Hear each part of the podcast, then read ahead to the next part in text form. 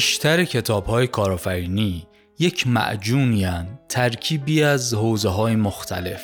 یکم منابع انسانی یکم بازاریابی فروش یه تعدادی ویژگی های رهبری و یه مقداری حرف های مالی. اینجوری بود بود بود تا زمانی که لین استارتاپ یک جنبشی به وجود آورد. آقای اریک ریس توی کتاب نوپای ناب یک حرف محوری داره. یک سری حرفای جدید داره. درباره یادگیری معتبر درباره شتاب دهی درباره پیوت درباره MVP و درباره چرخه بساز بسنج بیاموز.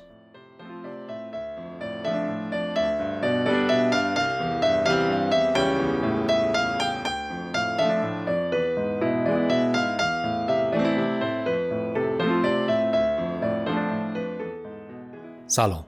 من امین علی رضایی هستم و شما به قسمت بیستم پادکست پاپیروس گوش می‌کنید. پاپیروس پادکستیه که من در هر قسمت خلاصه یک کتاب در حوزه کسب و کار رو براتون تعریف می‌کنم. این قسمت آخر فصل دوم پاپیروسه. تو فصل دوم ما خلاصه ده تا کتاب در حوزه استارتاپ و کارآفرینی رو براتون تعریف کردیم. این قسمت درباره کتاب نوپای نابه و درباره حرفهایی از آقای اریک ریس. اریک ریس رو احتمالا می‌شناسید. حرف ازش توی اپیزودهای قبلی پاپیروس هم زدیم معرفیش کرده ایم درباره این فصل دوم پادکست و درباره فصل سوم پادکست لازم توضیحاتی بدم که اگه حوصله داشتید تا آخر مجلس نشستید با ما اونجا میگم خدمتون اینجا دیگه وقتو نگیرم. یه نکته دیگه هم بگم. توی اپیزود قبلی سریال سکسشن رو معرفی کردم جایگزینی.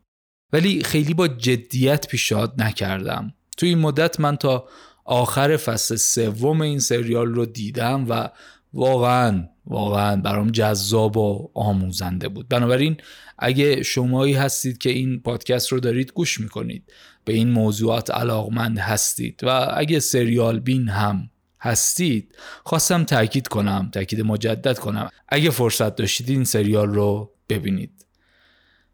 قسمت بیستم پاپیروس نوپای ناب کارآفرینان امروزی چگونه از نوآوری برای خلق کسب و کارهای بسیار موفق استفاده می کنند. اریک ریس.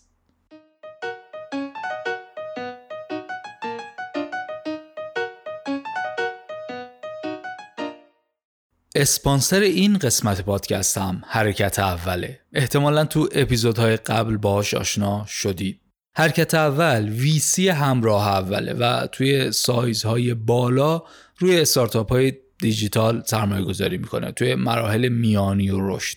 مثلا فلای تودی و میاره و جاجیگا و آچاره. و تا الان بیش از هزار میلیارد تومن توی اکوسیستم نوآوری سرمایه تزریق کرده. ولی یکی از اقدامات جدیدشون مشارکت توی یک صندوق بین المللیه و به نوعی اولین ویسی ایرانیه که وارد حوزه سرمایه گذاری خطرپذیر بین المللی هم شده. این ویسی توی این پنج سال فعالیتش توی 15 تا کسب و کار و 3 تا شتاب دهنده و 28 تا ایده استارتاپی سرمایه گذاری کرده و علاوه بر اون توی دو تا صندوق سرمایه گذاری داخلی و یک صندوق سرمایه گذاری بین المللی مشارکت داشته. ممنونیم از اسپانسر این قسمت حرکت اول. برای آشنایی با استارتاپ های حرکت اول و حوزه های فعالیتش به وبسایتش سر بزنید. حرکت اول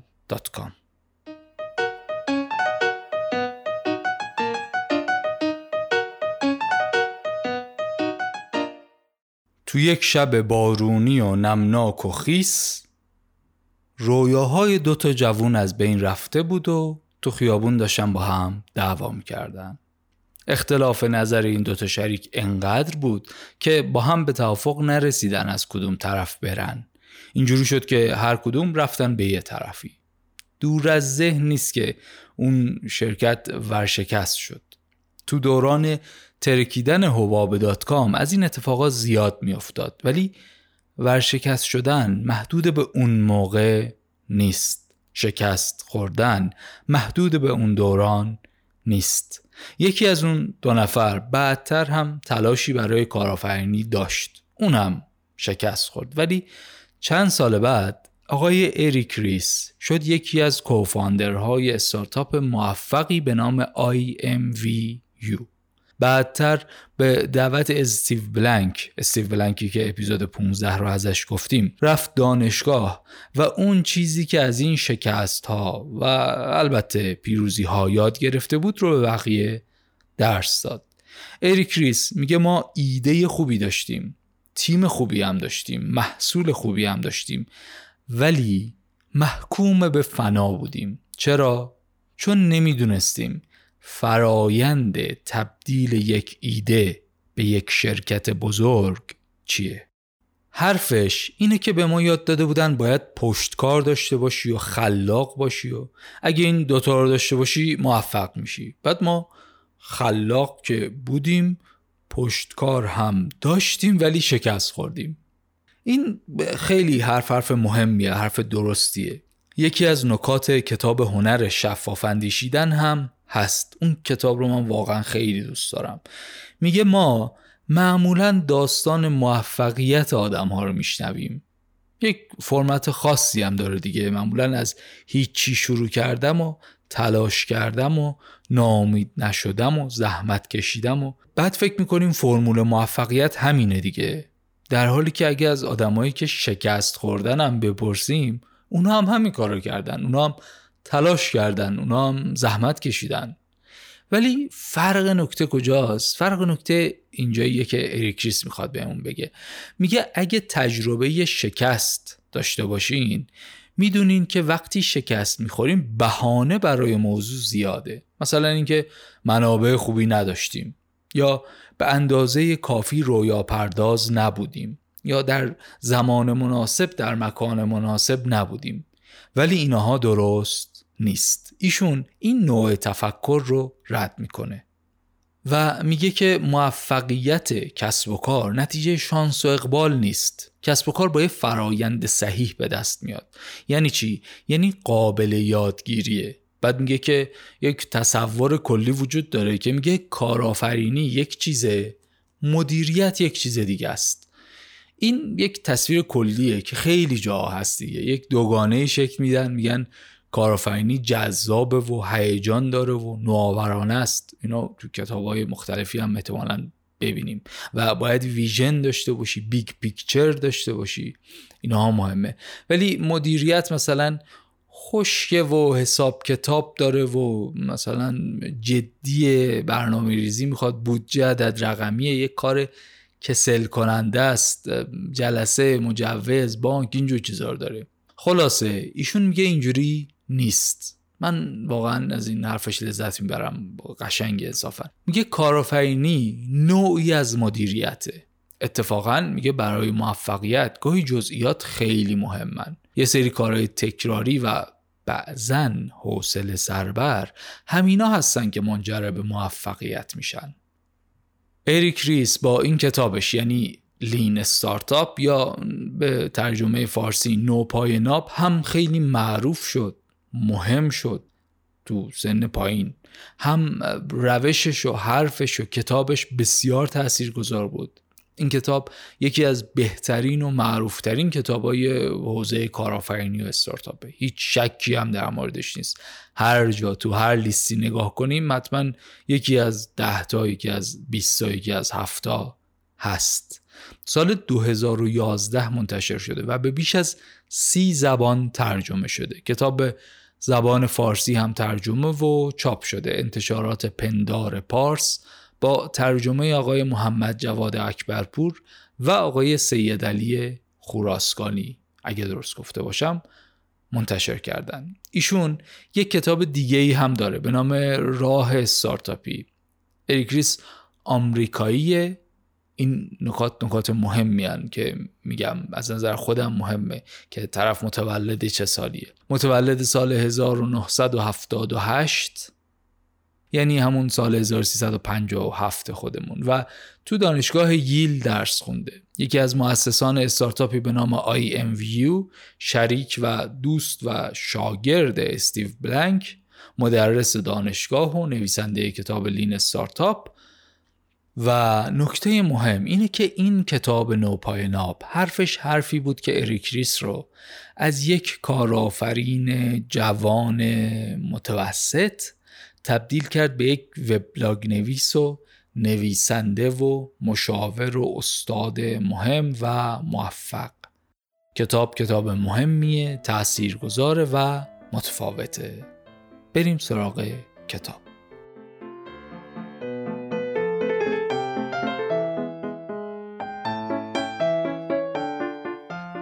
روش نوپای ناب از کجا اومد؟ چجوری پیدا شد؟ حرفش چیه رو می‌رسیم حالا میگیم خدمتتون. ولی اینجا می‌خوایم پنج تا از اصول نوپای ناب رو بگیم. اریک ریس میگه این روشی که من ارائه می‌کنم به قول خودش این جنبش پنج تا اصل داره.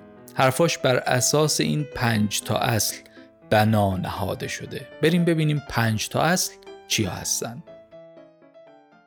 اول اینکه کارآفرینا همه جا هستن. کلا کتاب تأکید و نگاه ویژه‌ای به کارآفرینی درون سازمانی داره.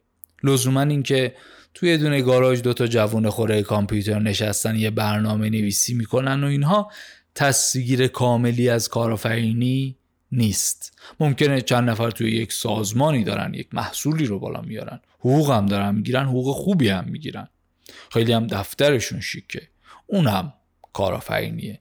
یعنی اون تعریف استارتاپ و کارآفرینی رو اگه یادمون باشه که تو اپیزود اول این فصل گفتیم هر کی که داره تو اون چارچوب کار می‌کنه کارآفرینه. تعریف استارتاپ رو هم یه بار بگیم. گفتیم استارتاپ از نظر آقای اریک ریس یعنی مؤسسه اجتماعی که طراحی شده تا محصول یا خدمت جدیدی را در شرایط عدم قطعیت خلق کند. پس هر کسی که تو این چارچوب داره کارآفرینی می‌کنه میشه کارآفرین. حالا ممکنه هر شکلی باشه کت شلوار کراواتی یا شلوار جین. نکته دوم میگه کارآفرینی مدیریته.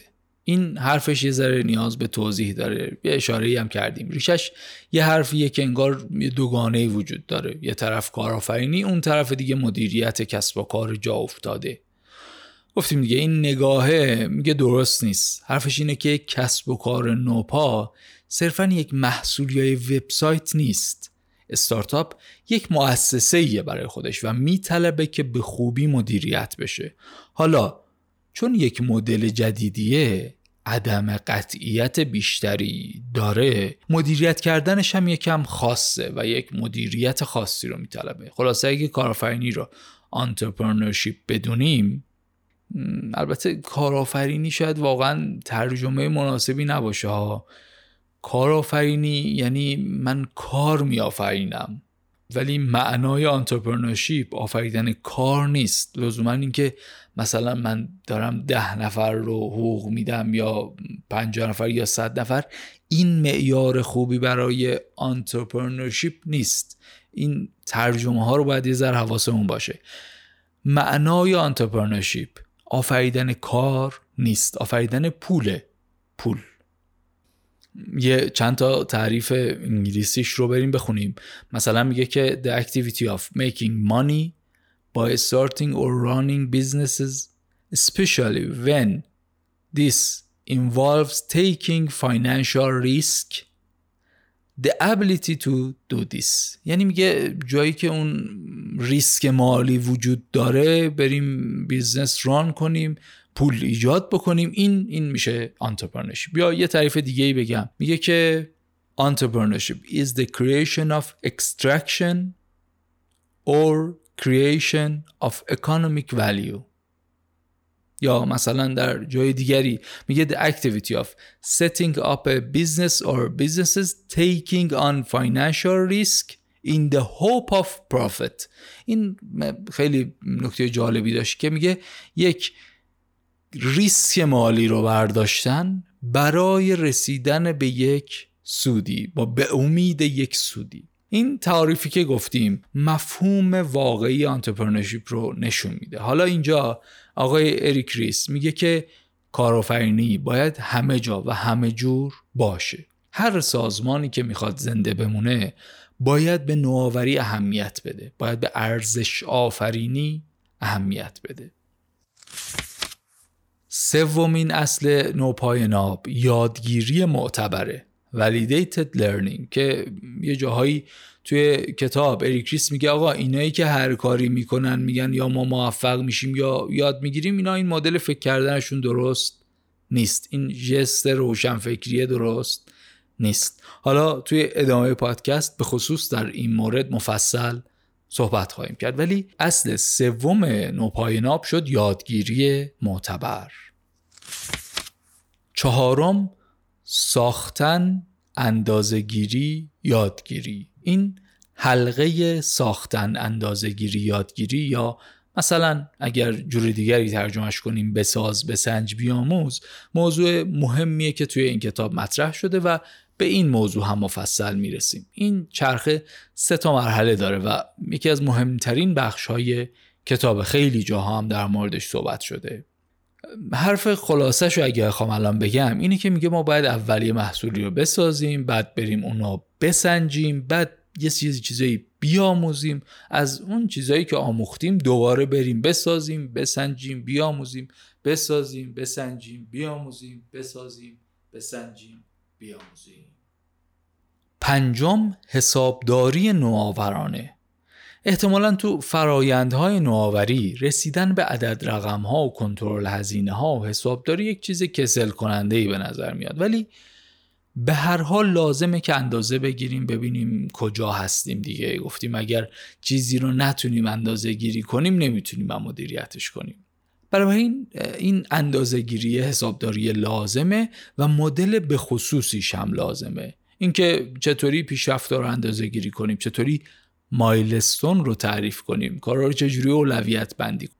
اینا همش یه مدل خاص و جدیدی از حسابداری رو میطلبه. اینکه صندلیامون نارنجی باشه ساعت کاری منعطف باشه به جای کت شلوار شلوارک بپوشیم خوبه ها. اون مبلایی که لم مندازن روش و اینا اونا خوبه زمنن ولی هیچ کدوم اینا دلیل نمیشه ما منطق کسب و کار رو در نظر نگیریم. کسب و کار باید منطق مالی و عدد رقمی داشته باشه. دو دوتاش رو باید حساب کنی کتاب کنی ببینی چند چندی. پس چی شد؟ این پنج تا نکته که گفتیم شدن پنج تا اصل نوپایناب یه بار مرور کنیم. اول اینکه کارآفرینا همه جا هستن. حواسمون به کارآفرینای در اون سازمانی باشه. دوم اینکه کارآفرینی مدیریته. سوم توجه به یادگیری معتبر چهارم افتادن توی چرخه بساز بسنج بیاموز و در نهایت پنجم حسابداری نوآورانه. اینایی که گفتیم شدن پنج تا اصل نوپای ناب. تو ادامه این پادکست بیشتر می‌خوایم درباره همین سه تا قسمت آخر صحبت کنیم. یعنی چرخه بساز بسنج بیاموز یادگیری معتبر و حسابداری نوآورانه. کتاب به سه تا بخش اصلی تقسیم شده که بخش اول به موضوع چشمانداز بخش دوم موضوع هدایت و بخش سوم موضوع شتاب دهی است. بریم ببینیم اریکریس به ما چی میگه.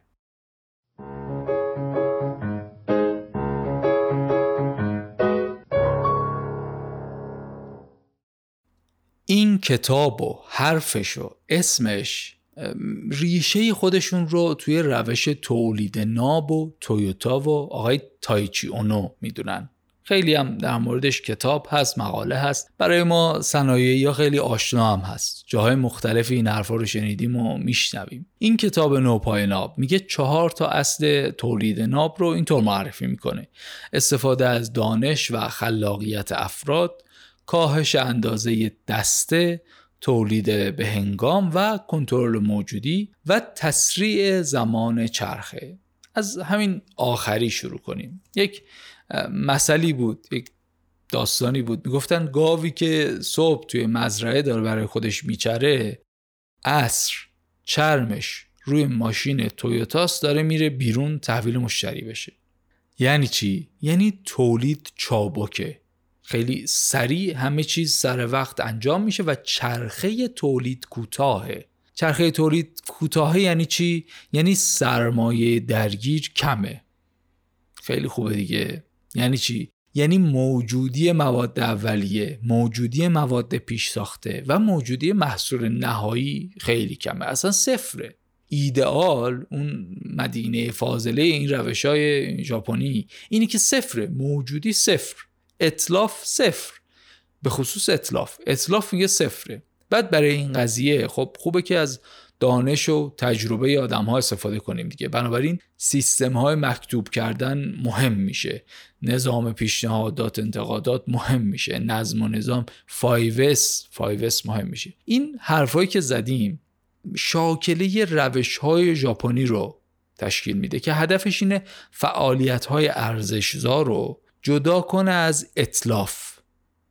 این روش ها بود که کمک کرد سازمان ها و شرکت های ژاپنی بتونن با داشته های خودشون با سازمان خودشون کیفیت رو توی محصول ایجاد کنن و کیفیت رو تضمین کنن.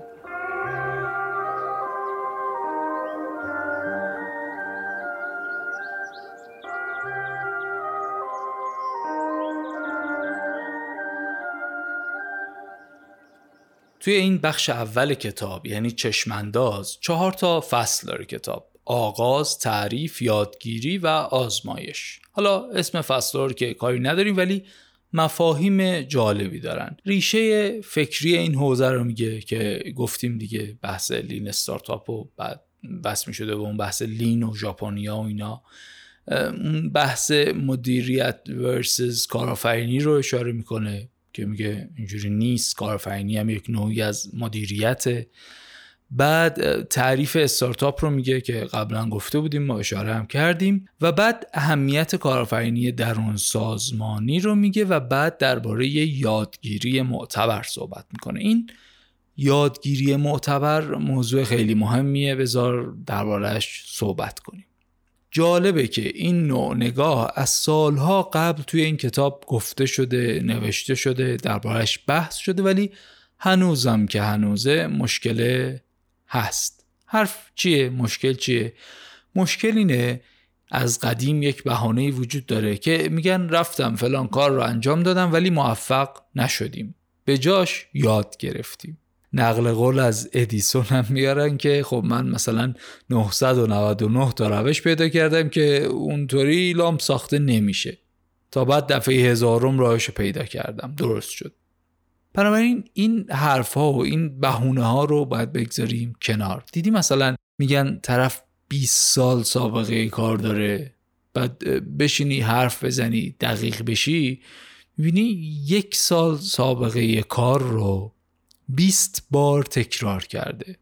سنش حقوقش بالاسا ولی مسئله نمی‌تونه حل بکنه ارتباط نمی‌تونه بگیره. دستاوردهای متفرق و جداگانه و متفاوت نداشته. سابقه داشتن لزوما تجربه کردن نیست.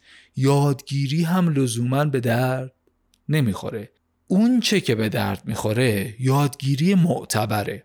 اگه براتون سواله که یادگیری معتبر چیه بذار اول کلمات کتاب رو بخونم. بعد میریم با یک مثال کامل دربارش بحث می‌کنیم اونجا دیگه بحث جا میفته کتاب میگه یادگیری معتبر یعنی روشی دقیق برای نشان دادن پیشرفت در شرایط عدم قطعیت. مثال هم می‌زنه از شرکت خودشون IMVU که طی مراحل مختلف چطور این یادگیری معتبر درش اتفاق افتاد. مثال مربوط به سال 2004 این IMVU هم یک توضیحی من بدم که در واقع یک business ی بود شکل گرفت حول این که ما بتونیم برای خودمون یک avatar بسازیم و با اون avatar مثلا بازی کنیم چت کنیم این کار رو انجام بدیم. الان طبیعتا احتمالا چون نشنیدیم ما زیاد الان رد و نشونی ازش نیست و فیل شد. ولی این حرفایی که داریم ما می‌زنیم حرفایی که طی سالهای مثلا 2000 2004 تا 2011 آموخته شده و توی کتاب سال 2011 چاپ شده. بنابراین حواسمون به این سالها باشه. مثال مربوط به سال 2004 میگه تصمیم گرفتیم که وارد بازار پیام رسان فوری بشیم. ولی اون موقع چند تا شرکت بزرگ مثل یاهو و AOL و مایکروسافت و اینها بازار رو تو دست داشتن. بعد دیدیم این بازار پلتفرم هم اینجوریه که هزینه تعویزش زیاده اینا هم کل بازار دارن دیگه بیخیال این قضیه شدیم. بجاش اومدیم یک فکر بکری کردیم. یه ایده عالی دادیم. رفتیم پلاگین درست کردیم یا افزونه که روی بقیه پیام رسان ها کار کنه. بعد یک زمانبندی هم انجام دادیم. شش ماهه یا دقیق تر اگه بگم 180 روزه. خیلی جدی خیلی مصمم شروع کردیم به کار کردن. قسمت های مختلف کار رو شروع کردیم بردیم جلو بعد دیدیم به deadline باید برسیم چیکار کنیم چیکار نکنیم از این ور از اون ور محصول زدیم برای اینکه به نتیجه برسیم. در واقع فکر می‌کردیم که هرچی این plugin ما روی پیام رسان های بیشتری کار کنه موفق تر خواهیم شد. IMVU برای ساختن avatar متحرک یک قابلیت خیلی جذابیه. کافیه که به دست یکی برسه دیگه. خوشش میاد استفاده می‌کنه بعد میفرسته برای دوستاش. همه اونا هم استفاده می‌کنن و همه میان ناز میشن. ولی زهی خیال باطل. این بنده های خدا کلی زحمت می‌کشن جون می‌کنن محصول رو میدن بیرون. ولی هیچی نمیشه. کسی نگاه نمی‌کنه. هیچکی. حتی حاضر نمیشه تجربهش کنه. یعنی پول دادن و استفاده دائم و اینا که به کنار. هیچ حاضر نمیشه حتی دانلودش کنه تجربه کنه ببینه خوبه یا بده. خیلی بد و دردآوره که کامل و با جزئیات مسئله و دلیل شکست رو کتاب میگه. ولی بازم خیلی از استارتاپ ها دقیقا به همین دلیله که میرن تو دیوار. در واقع اون داستانی که هست میگن یا آماری میگن از هر ده تا استارتاپ نه تاش فیل میشه. دلیلش چیه؟ یک دلیل بزرگی از نظر شخصی من همینه که راه های به وضوح غلط را میرن دیگه. یادگیریشون اینجوریه که حتما باید خودم برم تجربه کنم سرم بخوره به دیوار برگردم. بگذاریم برگردیم به داستان. آقای اریک ریس میگه که دیدم محصولمون رو کسی دانلود نمی‌کنه. کسی پول نمیده. خودمون افتادیم دنبال کار و دنبال فروش و تارگت گذاشته بودیم. ماه اول مثلا 300 دلار بفروشیم. بعد با دوستا و آشنا و فامیل و من بمیرم تو ببیری چاکرم مخلصم همین حدودا رفتیم همین حدودا فروختیم. ماه بعد 350 تا ماه بعدی 400 تا فروختیم. ولی بعد یه چند ماهی دیگه دوست آشنامون تموم شدن. کسی دیگه ای نبود از بخره. دیگه اینجوری شد کم کم نامید شدیم و فکر کردیم که شاید راهمون اشتباه بوده. رفتیم یه طرحی دادیم یه طرحی نوشتیم گفتیم مشتری های بالقوه رو ورداریم بیاریم توی دفتر باهاشون صحبت کنیم ببینیم موضوع چیه. فکر جالبی هم هست. بهش فکر کنین. هم زمان که داریم بهش فکر می‌کنین لطفاً چایی رو هم برای خودتون بذارین. دم که یه چند دقیقه دیگه می‌رسیم به اون قسمت استراحت و چای خوردن. آمادگیشو داشته باشیم. یکم از داستان فاصله بگیریم. باز دوتا نکته رو بگم باز برمیگردیم به داستان. اولین نکته اینه که این فرایندی که اینا طی کردن طبیعیه. یعنی وقتی محصولی می‌سازی طبیعتا دوست داری به هر روشی با استفاده از تمام ظرفیت و توانت اونو بفروشی دیگه. حتی یه درآمدایی هم میاد رو به رشدم هست بعضا. ولی از روی روند باید تشخیص بدی که این چرخه راه نمیافته. یا اینکه چرخه اگه بخواد کار کنه باید تا ابد هلش بدی. بنابراین می‌خوام بگم این تشخیصشون که ما مسیر رو اشتباهی رفته ایم برگردیم یه کار دیگه بکنیم تشخیص بسیار مهمی بوده. حالا برگشتن چیکار می‌خوان بکنن؟ مثلا یکی از این کارها اینه که چه می‌دونم طراحیشو عوض کنیم خوشگلترش کنیم یا زیر ساخت فنیشو بهتر کنیم سریعتر بشه و اینا. این کار رو انجام ندادن. اینا برگشتن. حالا می‌خوان بشینن با مشتری های بالقوه گپ بزنن. نکته دومی که می‌خوام بگم من از لابلای این صفحات یاد گرفتم اینه توجه به این نکته است که آدم ها دو دستن. یعنی آدما که البته خیلی مختلفن به روش های مختلفی وجود دارن.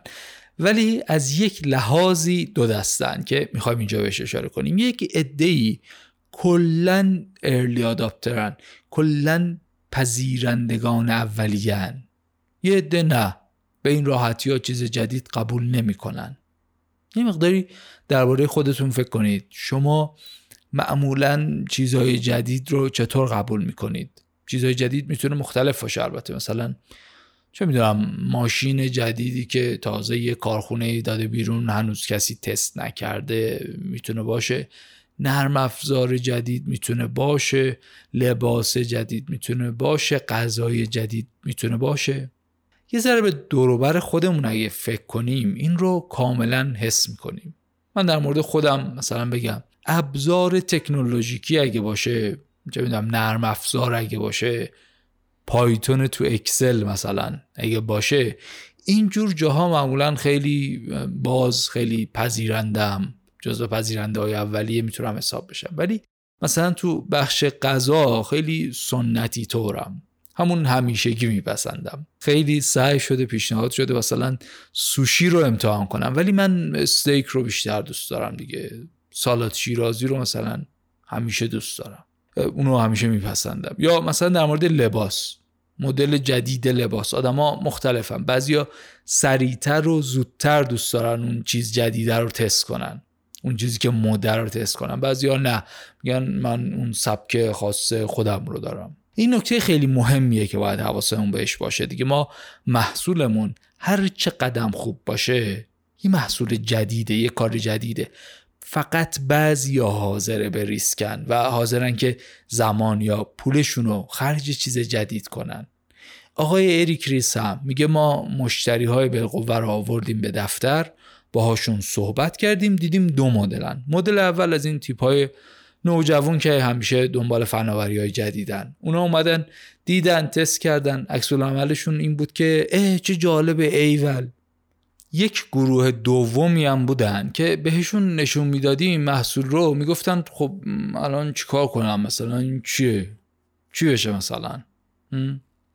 اریک ریس میگه ما فهمیدیم با این گروه دوم که نمیشه کار کرد. با اینها به جایی نمی‌رسیم. بنابراین یه تغییراتی دادیم رو برنامه و سعی کردیم با اون گروه پذیرندگان فناوری کار کنیم. اونا هم بهشون نشون می‌دادیم می‌گفتن اه چه باحال جالبه.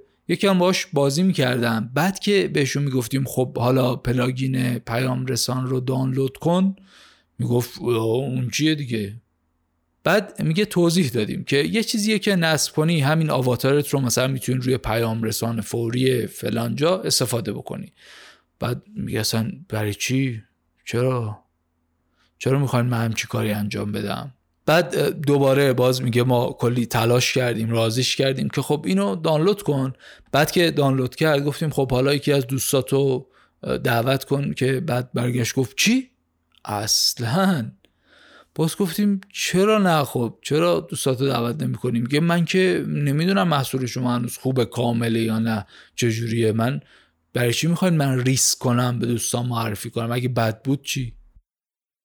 خلاصه. حرف اریک ریس اینه که مشتری اول و دوم و سوم و اینا اومدن. همین صحبت رو کردیم همین حرف زدن. فهوای کلام همین بود. بعد ما فهمیدیم که بله اصلا این یه جای کار میلنگه. بنابراین نکته مهم اینه که الگو رو بتونی در بیاری. اگه از این صحبت ها هدف این باشه که مثلا سمج باشی و حرف خودت رو بخوای به کرسی بنشونی که هیچی دیگه. فقط وقتی می‌تونی موفق بشی که بتونی خوب گوش کنی و الگو رو پیدا کنی. درباره این مسیره و درباره این داستانی که درباره مراحل مختلف های این ویو گفتیم یکم فکر کنین دوره هم باشیم یه چای ایرانی قند پهلو هم بخورین. برمیگردیم در مورد آموزهاش صحبت می‌کنیم.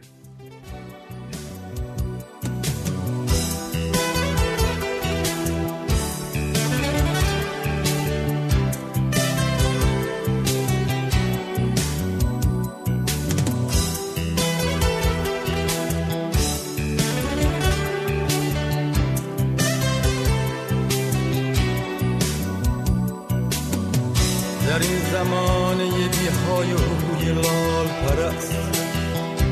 خوشا به حال کلاهان قیل و بال پرست. چگونه شرط هم لحظه لحظه خود را برای این همه ناباور خیال پرست؟ برای این همه ناباور خیال پرست. به شب نشینی خرچنگ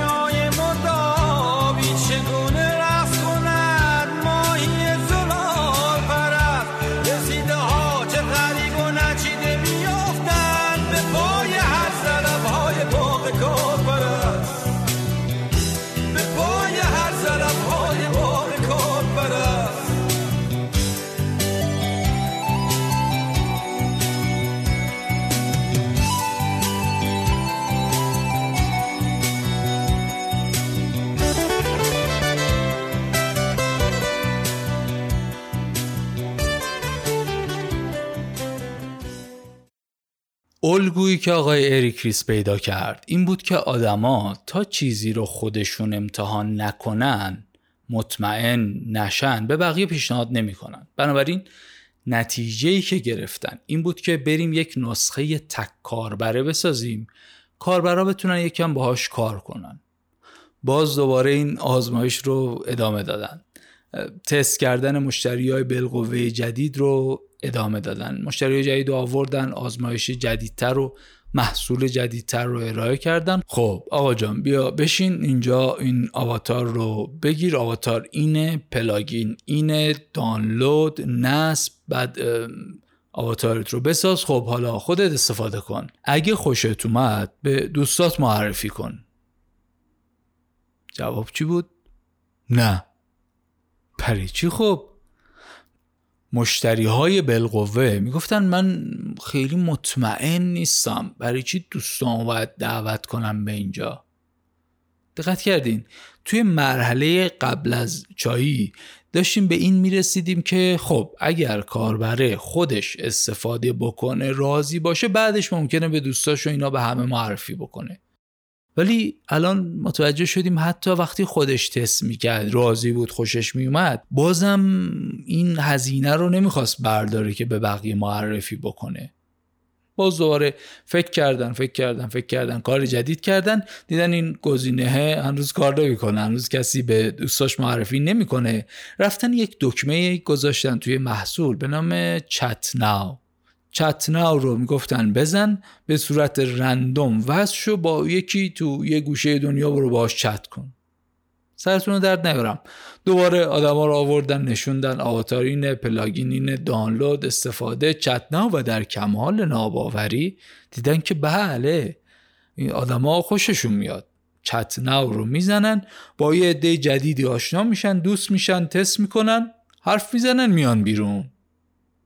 بعد که میان بیرون میگن این آقا کجا رفت؟ اینی که بود. من داشتم باش حرف زدم این کجا رفت؟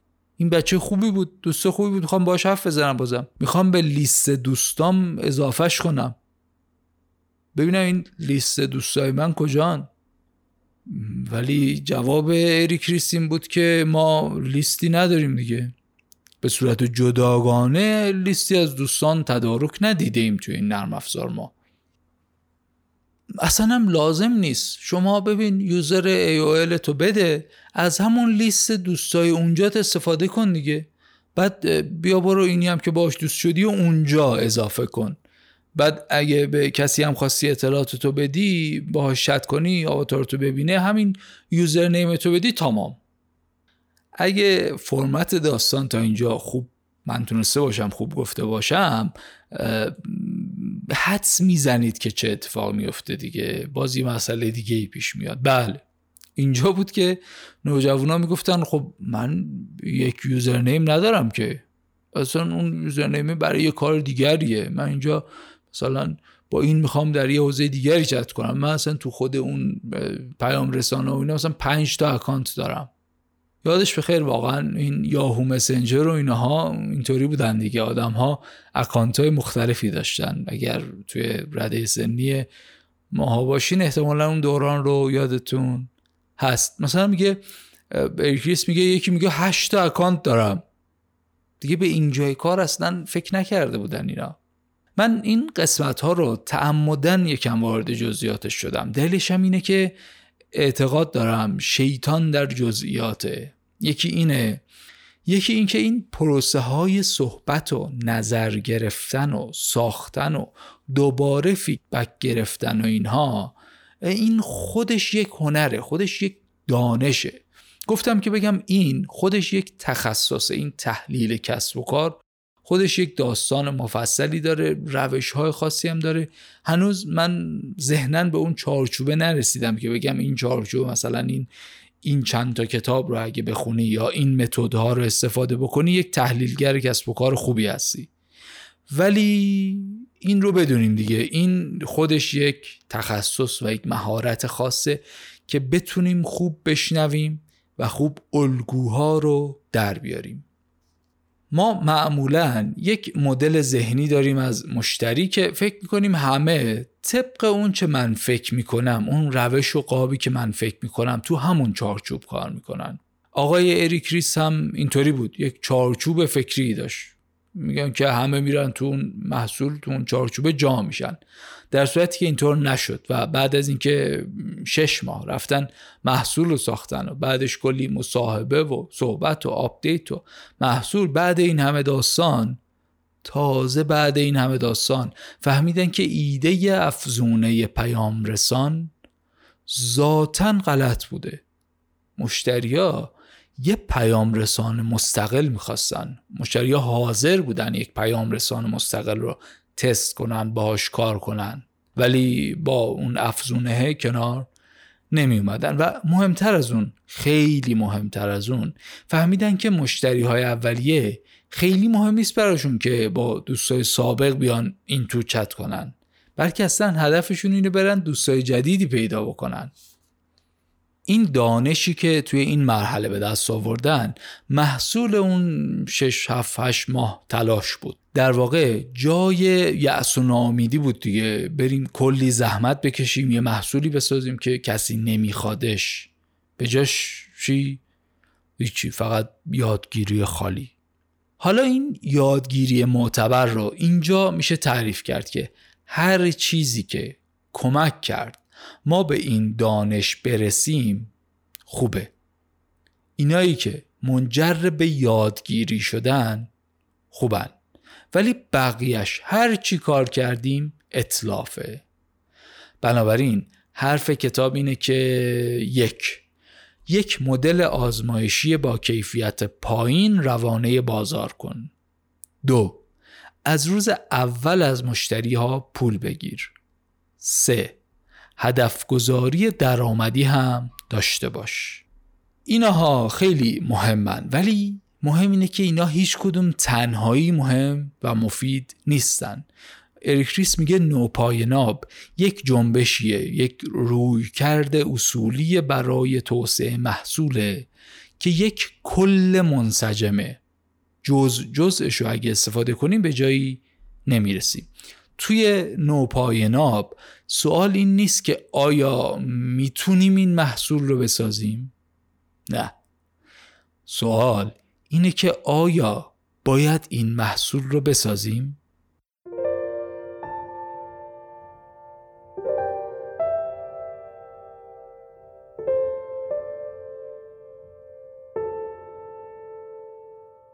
بخش بعدی کتاب که اسمش هست هدایت درباره اینه که این استارتاپ رو چطور باید هدایت کنیم.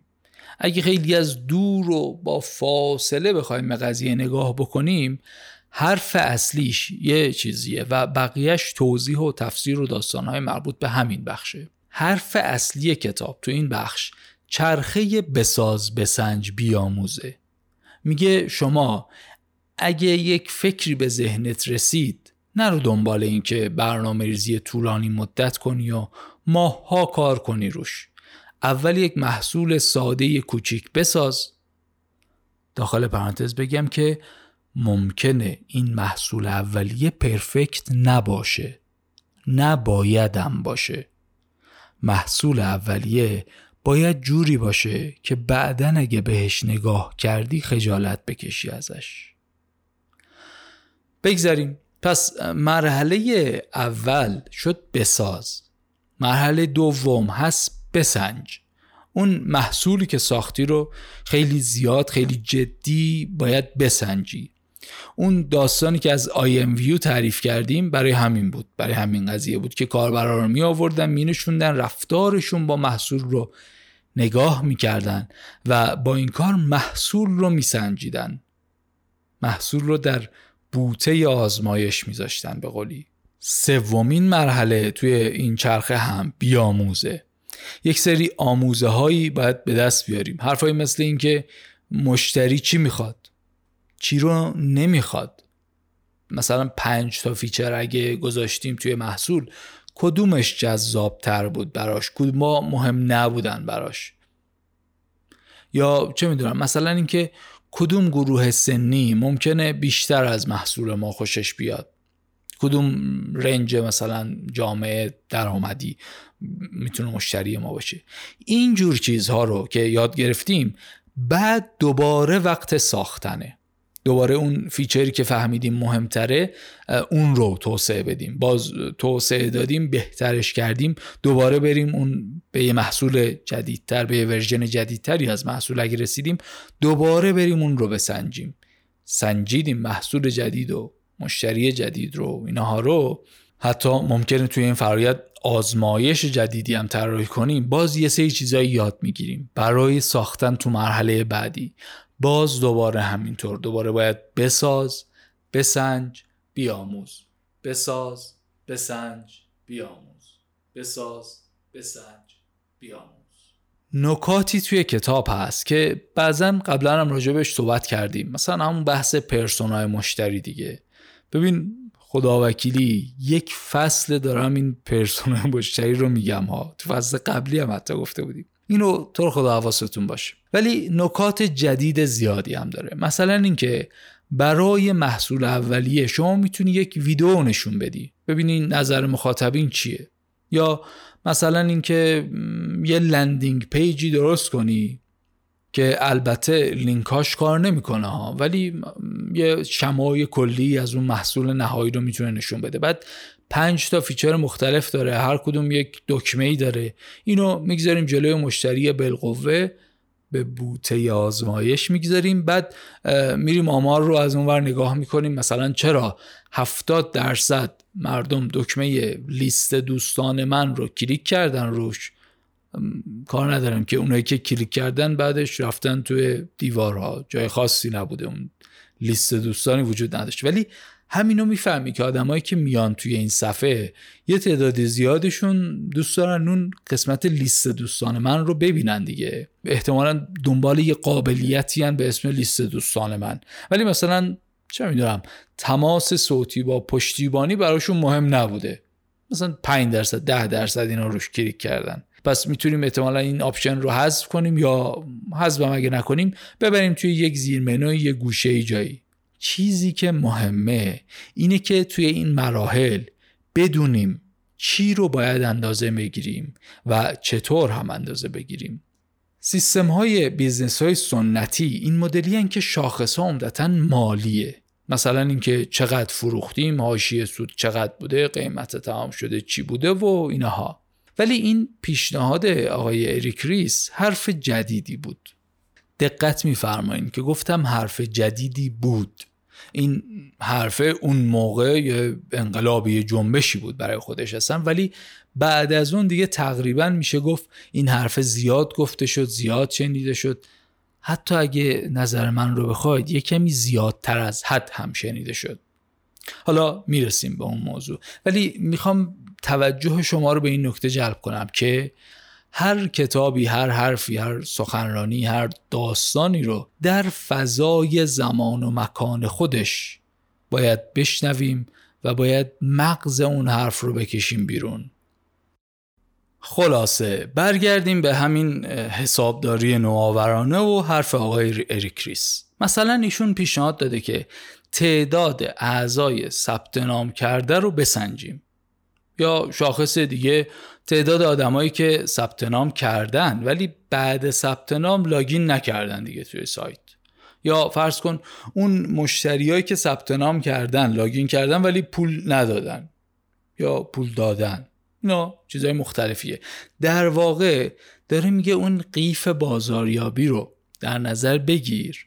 هر مرحله ای که کوچکتر میشه یه عده حذف میشن دیگه.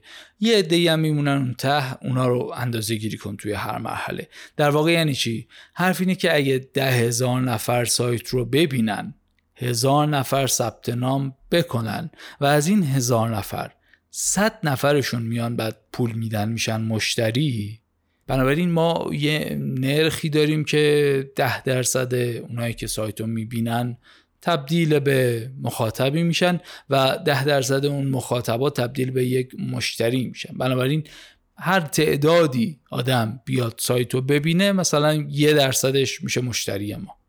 حالا این نرخ رو داشته باش بعدا با این نرخ کار داریم ما.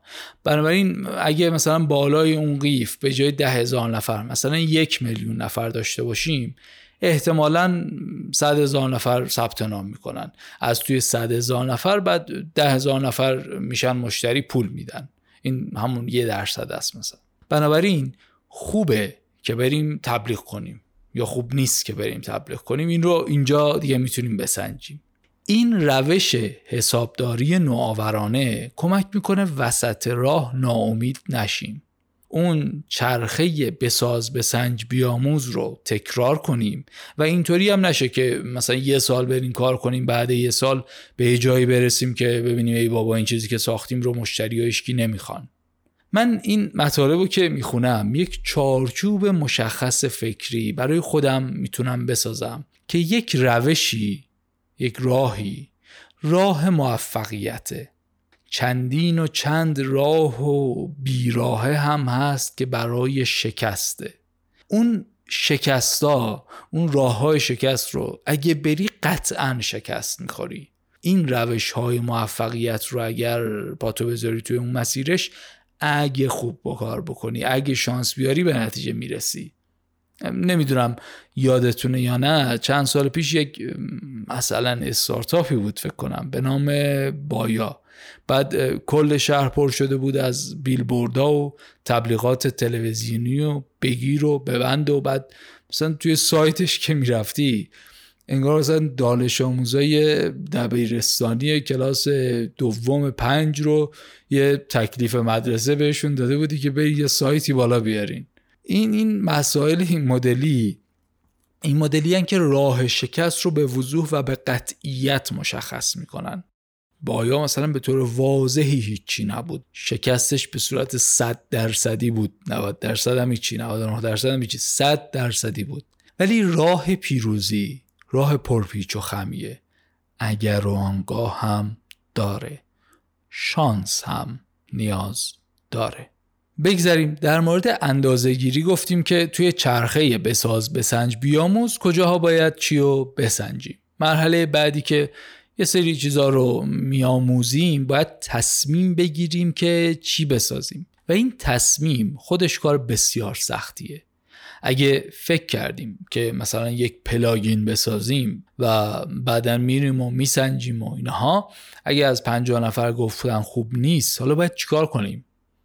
آیا این اندازه نمونمون اندازه بوده یا کوچیک بوده؟ باید بیشترش کنیم. یا اینکه نه چون plugin مون قوی نبوده سرعتش پایین بوده ملت خوششون نیومد. باید بریم اون رو تقویت کنیم. یا چه می‌دونم باید طراحیش رو عوض کنیم. یه جور دیگه باید طراحی کنیم. یا نه یا نه اصلا اینکه کلا پلاگین ساختن اشتباهه. بریم بریزیم دور. کلا از نو فکر کنیم اصلا. چالش اصلی که کتاب حل می‌کنه همین موضوعه. میگه ما یا به کارمون ادامه میدیم یا پیوت می‌کنیم. پیوت می‌کنیم یعنی چی؟ یعنی همین ترجمهش میشه همین چرخش دیگه. حالا اینکه چقدر میچرخیم مسئله است. به کجا میچرخیم مسئله است. چی رو میچرخونیم مسئله است. ارتباط اون بخش قبلی یعنی حسابداری نوآورانه رو با این پیوت باید در نظر داشته باشیم دیگه. نوپای ناب یک مدل منسجم به هم چسبیده است. نمی‌تونیم بخش هایی رو انجام بدیم. مثلا موضوع مهم اینه که این اون نرخ های تبدیل بود که اونجا گفتیم. اونا ما باید اندازه گیری کنیم یادداشت کنیم. بعد که پیوت کردیم هم دوباره همون KPI ها رو بسنجیم و بتونیم بعدش مقایسه بکنیم. مثلا نرخ تبدیل بوده 5 درصد. حالا با این چرخشه اگه شد 12 درصد بنابراین آفرین. اگه نه پنج رو داشتیم بعد یه چرخشی انجام دادیم پنجمون شده دو. بگه این احسنتی نداره واقعا. یک پیشنهادی هم شخصا دارم. به نظرم این pivot کردن رو هم مثل یک تصمیم رسمی مهم قلمداد کنید. من یادمه چهار پنج سال پیش توی دو تا پروژه استارتاپی وقتی وارد شدم یک pivot اساسی انجام دادیم توی استراتژی ها و اصلا طراحی و مدل ورود به بازار و slogan و first page و همه چی. ولی اون موقع متاسفانه این دانش الان رو نداشتم. مکتوب نکردیم. به نظرم خوبه که این فرایندا مکتوب بشه که معلوم باشه چی کار کرده این دیگه. که بعدا هم اگه خواستیم برگردیم بهش استناد بکنیم ببینیم بگیم ایده اصلی کجا بوده چی بوده چی بوده که ارزش ایجاد کرده بتونیم بهش استناد کنیم. بگذاریم.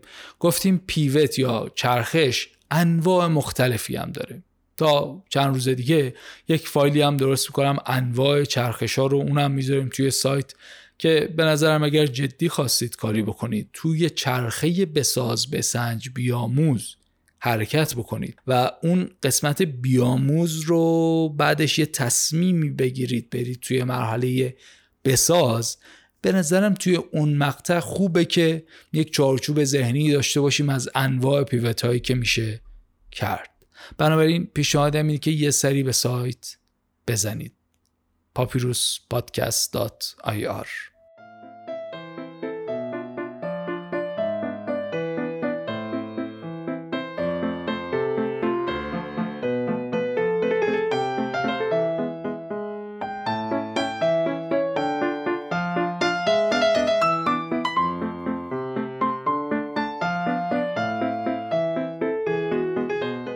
چیزی که شنیدید اپیزود بیستم و قسمت آخر فصل دوم پاپیروس بود که در شهریور 1402 ضبط و منتشر شد. ما توی فصل دوم درباره کارآفرینی و استارتاپ صحبت کردیم. خلاصه ده تا کتاب رو گفتیم که هر کدومش برای خودش داستان مفصلی بود. هر کدوم از این ده تا کتابی که گفتیم یک بخشی از دانش مورد نیاز ما برای کارآفرینی و استارتاپ رو مهیا می‌کرد. بعضیا جدیدتر بودن کتاباش بعضیا قدیمی تر بودن. بعضیا بیشتر به درد استارتاپ های مقیاس پذیر و اون فضای سرمایه گذاری خطرپذیر صرفا میخوردن. مثلا تست مامان و از صفر به یک و همین نوپای ناب و قلاب و سرمایه گذاری خطرپذیر. اون گروه دیگه یکم عامتر بودن. کلا در مورد کارآفرینی حتی کسب و کارهای سنتی هم می‌تونستن کار کنن. کتاب راهنمای کارآفرینان و سختی کارهای سخت و مزیت و ده مقاله هاروارد درباره نوآوری و کسب و کار خانوادگی. هنوز کتاب های زیادی هستن که توی حوزه کارآفرینی و استارتاپ مهمن. بعضیا رو تو فصل یک یعنی استراتژی مطرح کردیم خلاصشون رو گفتیم. مثلا کتاب خلق مدل کسب و کار یا اقیانوس آبی هم معمولا توی این فضاها مطرح میشه. بعضی ها رو تو فصل بعدی خواهیم گفت. مثلا از خوب به عالی و با چرا شروع کنید. آها راجع به فصل بعد بگم. فصل سوم پادکست پاپیروس اختصاص خواهد داشت به خلاصه ده کتاب خوب در حوزه رهبری. از ده تا کتاب فصل بعد تقریبا 7 تاش قطعی شده و داریم برنامه ریزی می‌کنیم برای انتشارش. ولی جای نگرانی هم نیست. ما بعدتر به موضوعاتی مثل استراتژی یا استارتاپ برخواهیم گشت. بنابراین اگه پیشنهادی دارید به ما بگید. هم در این مورد هم در مورد کتاب های فصل سوم هم احتمالا فصل چهارم و پنجم به بعد که دیگه اینطوری موضوع خاصی نخواهد بود. می‌تونیم فصل هایی داشته باشیم در مورد موضوعاتی مثل حتی استراتژی و کارآفرینی کتابایی که جا موندن رو هم در موردش صحبت کنیم. توی این اپیزود ما خلاصه کتاب نوپای ناب اریکریس رو گفتیم. این کتاب هنوز هم بسیار بسیار مهمه. هرچند می‌تونم این رو ببینم به وضوح ببینم که این کتاب در سال 2011 واقعا یک جنبش و یک انقلابی بوده. ولی هنوز هم بسیار آموزه های مهمی داره. فقط نکته مهم اینه که باید بدونیم چیزایی که یاد می‌گیریم رو در ظرف زمان و مکان خودش بهش فکر کنیم. از این کتاب من چند تا نکته همیشه توی ذهنم مونده و خواهد موند. یکی این بحث یادگیری معتبره که چطور بهتر و بیشتر و سریعتر و معتبرتر و مهمتر یاد بگیریم. این این یاد گرفتن به نظر من خیلی موضوع مهمیه. موضوع بعدی این چرخه بساز بسنج بیاموزه و اینکه وقتی داریم کار می‌کنیم می‌تونیم خیلی راحت خیلی مشخص روزهای هفته حتی چه می‌دونم ماه رو مشخص بکنیم بگیم امروز توی این یه هفته می‌خوایم بریم بسازیم بعد این رو می‌خوایم بریم یه هفته بسنجیم بعد بریم جلسه کنیم. توی جلسه اون چیزهایی که آموخته ایم رو روی کاغذ بیاریم بعد بریم پیوت کنیم. چه جوری پیوت کنیم کجا پیوت کنیم که بعد بریم دوباره بسازیم دوباره بسنجیم دوباره بیاموزیم. یکی اون قسمت بحث حسابداری نوآورانه است که موضوع مهمیه. موضوع مهمیه ولی از ایناییه که یک طیفی داره دیگه. یه عده اصلا با این موضوع آشنا نیستن.